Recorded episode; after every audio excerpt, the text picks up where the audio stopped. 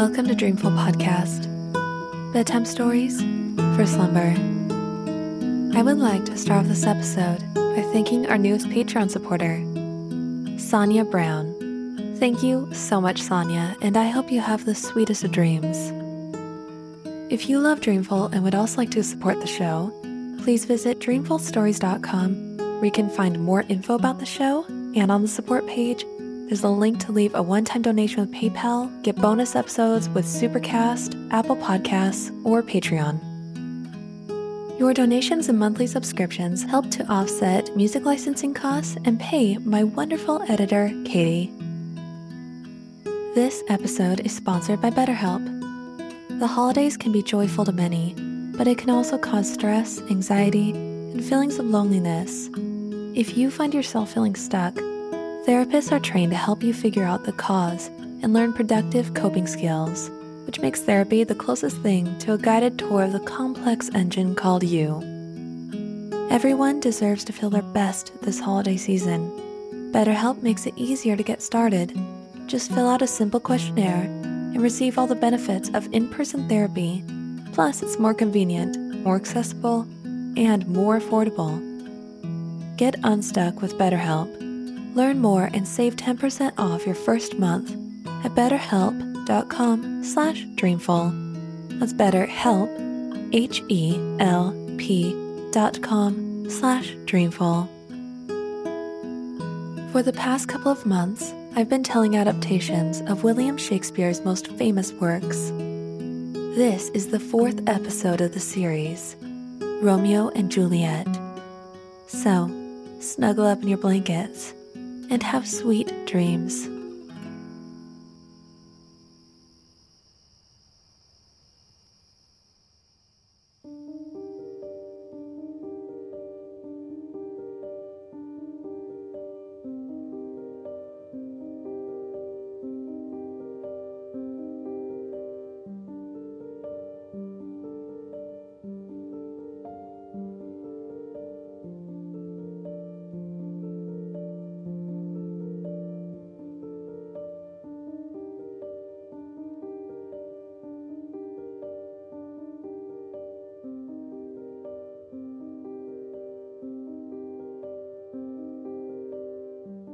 Once upon a time, there lived in Verona two great families named Montague and Capulet.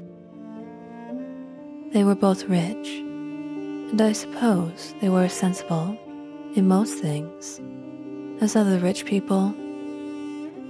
But in one thing, they were most insensible. There was an old, old quarrel between the two families. And instead of making it up like reasonable folks, they made a sort of pet of their quarrel and would not let it die out. So that a Montague wouldn't speak to a Capulet if he met one on the street, nor a Capulet to a Montague. Or if they did speak, it was to say rude and unpleasant things which often ended in a fight. And their relations and servants were just as foolish, so that the street fights and duels and uncomfortableness of that kind were always growing out of the Montague and Capulet quarrel. Now, Lord Capulet, the head of the family, gave a party a grand supper and dance. And he was so hospitable that he said anyone who might come to it except, of course, the Montagues. But there was a young Montague named Romeo who very much wanted to be there because Rosalind, the lady he loved, had been asked. This lady had never been at all kind to him and he had no reason to love her. But the fact was that he wanted to love somebody, and as he hadn't seen the right lady, he was obliged to love the wrong one. So to the Capulet's grand party he came, with his friends, Mercutio, and Benvolio. Old Capulet welcomed him and his two friends very kindly, and young Romeo moved about among the crowd of courtly folk, dressed in their velvets and satins. The men with jeweled sword hilts and collars, and the ladies with brilliant gems on breast and arms, and stones of price set in their bright girdles. Romeo was in his best too and though he wore a black mask over his eyes and nose, everyone could see by his mouth and his hair and the way he held his head that he was twelve times handsomer than anyone else in the room. Presently, amid the dancers, he saw a lady so beautiful and so lovable that from that moment he never again gave one thought to that Rosaline whom he thought he loved.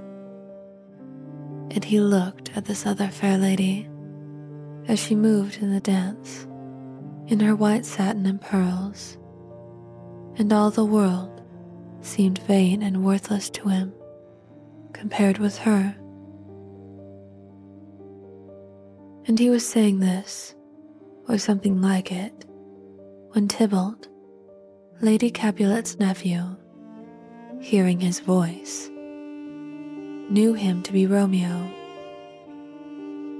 Tybalt, being very angry, went at once to his uncle and told him how a Montague had come uninvited to the feast.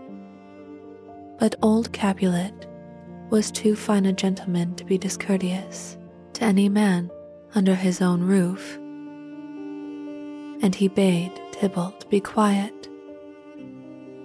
But this young man only waited for a chance to quarrel with Romeo.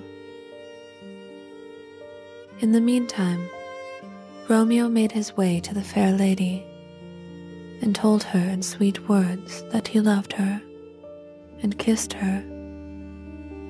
Just then, her mother sent for her, and then Romeo found out that the lady on whom he had set his heart's hopes was Juliet, the daughter of Lord Capulet, his sworn foe. So he went away, sorrowing indeed, but loving her none the less. Then Juliet said to her nurse, Who is that gentleman that would not dance? His name is Romeo, and a Montague, the only son of your great enemy, answered the nurse. Then Juliet went to her room and looked out her window over the beautiful green gray garden where the moon was shining. And Romeo was hidden in that garden among the trees because he could not bear to go right away without trying to see her again. So she, not knowing him to be there, spoke her secret thought aloud and told the quiet garden how she loved Romeo. And Romeo heard and was glad beyond measure. Hidden below, he looked up and saw her fair face in the moonlight, framed in the blossoming creepers that grew round her window. And as he looked and listened, he felt as though he had been carried away in a dream and set down by some magician in that beautiful and enchanted garden. Ah, why are you called Romeo? said Juliet. Since I love you, what does it matter what you are called? Call me but love, and I'll be new baptized. Henceforth, I never will be Romeo, he cried, stepping into the full white moonlight from the shade of the cypresses and oleanders that had hidden him. She was frightened at first, but when she saw that it was Romeo himself and no stranger, she too was glad. And he standing in the garden below, and she leaning from the window, they spoke long together, each one trying to find the sweetest words in the world to make that pleasant talk that lovers use. And the time passed so quickly, as it does for folk who love each other and are together, that when the time came to part, it seemed as though they had met but that moment. And indeed, they hardly knew how to part. I will send to you tomorrow, said Juliet. And so at last, with lingering and longing, they said goodbye. Juliet went into her room, and a dark curtain hid her bright window. Romeo went away through the still and dewy garden, like a man in a dream.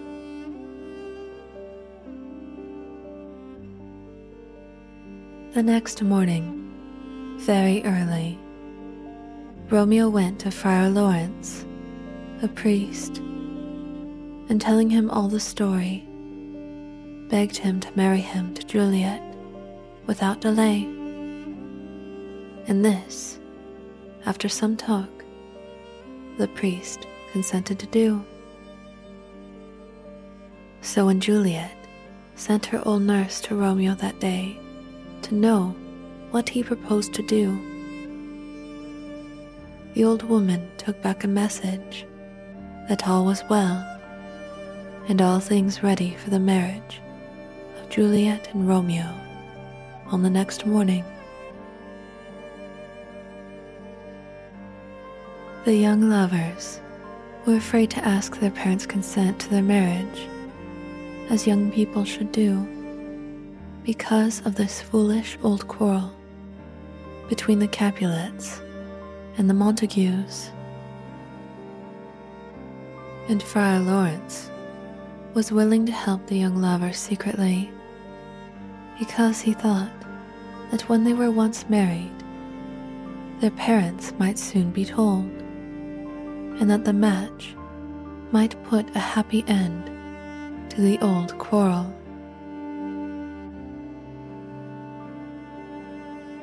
So the next morning early, Romeo and Juliet were married at Friar Lawrence's cell and parted with tears and kisses.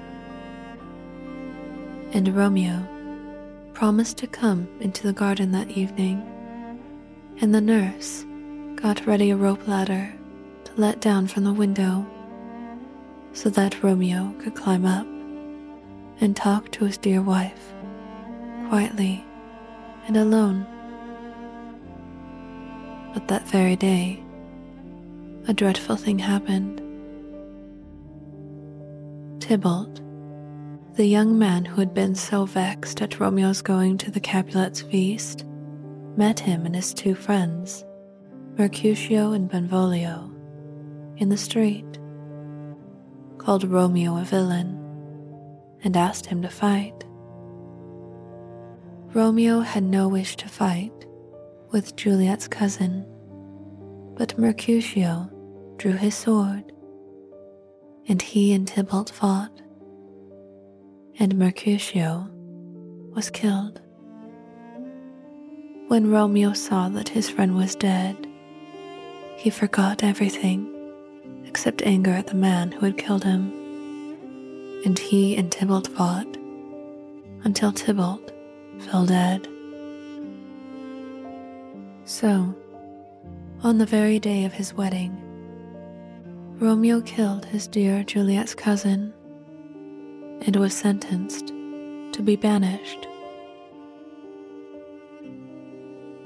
Poor Juliet and her young husband met that night indeed. He climbed the rope ladder among the flowers and found her window.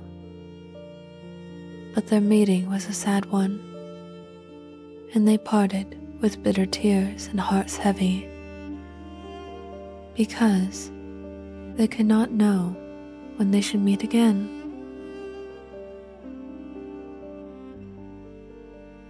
Juliet's father, who had no idea that she was married, wished her to wed a gentleman named Paris, and was so angry when she refused that she hurried away to ask Friar Lawrence what she should do. He advised her to pretend to consent, and then he said, I will give you a draught that will make you seem to be dead for two days. And then, when they take you to church, it will be to bury you and not to marry you. They will put you in the vault, thinking you are dead. And before you wake up, Romeo and I will be there to take care of you. Will you do this, or are you afraid? I will do it. Talk not to me of fear, said Juliet. And she went home and told her father she would marry Paris. Lord Capulet was very much pleased to get his own way and set about inviting his friends and getting the wedding feast ready.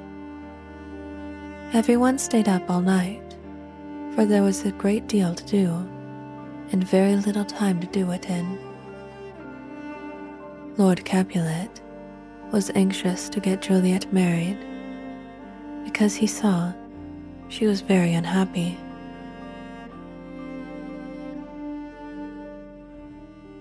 Early in the morning, the nurse came to call Juliet and to dress her for her wedding, but she would not wake, and at last the nurse cried out suddenly.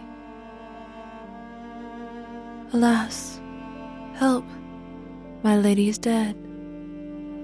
Oh, well a day that ever I was born.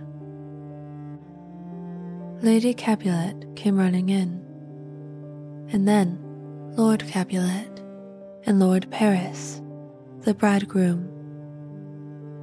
There lay Juliet, cold and white and lifeless and all their weeping could not wake her. So it was a burying that day instead of a marrying. Meantime, Friar Lawrence had sent a message to Mantua with a letter to Romeo telling him of all these things, and all would have been well. Only the messenger was delayed and could not go. But ill news travels fast. Romeo's servant, who knew the secret of the marriage, but not of Juliet's pretended death, heard of her funeral and hurried to Mantua to tell Romeo how his young wife was dead and lying in the grave. Is it so? cried Romeo, heartbroken. Then I will lie by Juliet's side tonight. And he bought himself a poison and went straight back to Verona. He hastened to the tomb where Juliet was lying. It was not a grave, but a vault. He broke open the door and was just going down the stone steps that led to the vault where all the dead Capulets lay when he heard a voice behind him calling on him to stop. It was the Count Paris, who was to have married Juliet that very day. How dare you come here and disturb the dead bodies of the Capulets? You vile Montague, cried Paris. Poor Romeo, half mad with sorrow, yet tried to answer gently.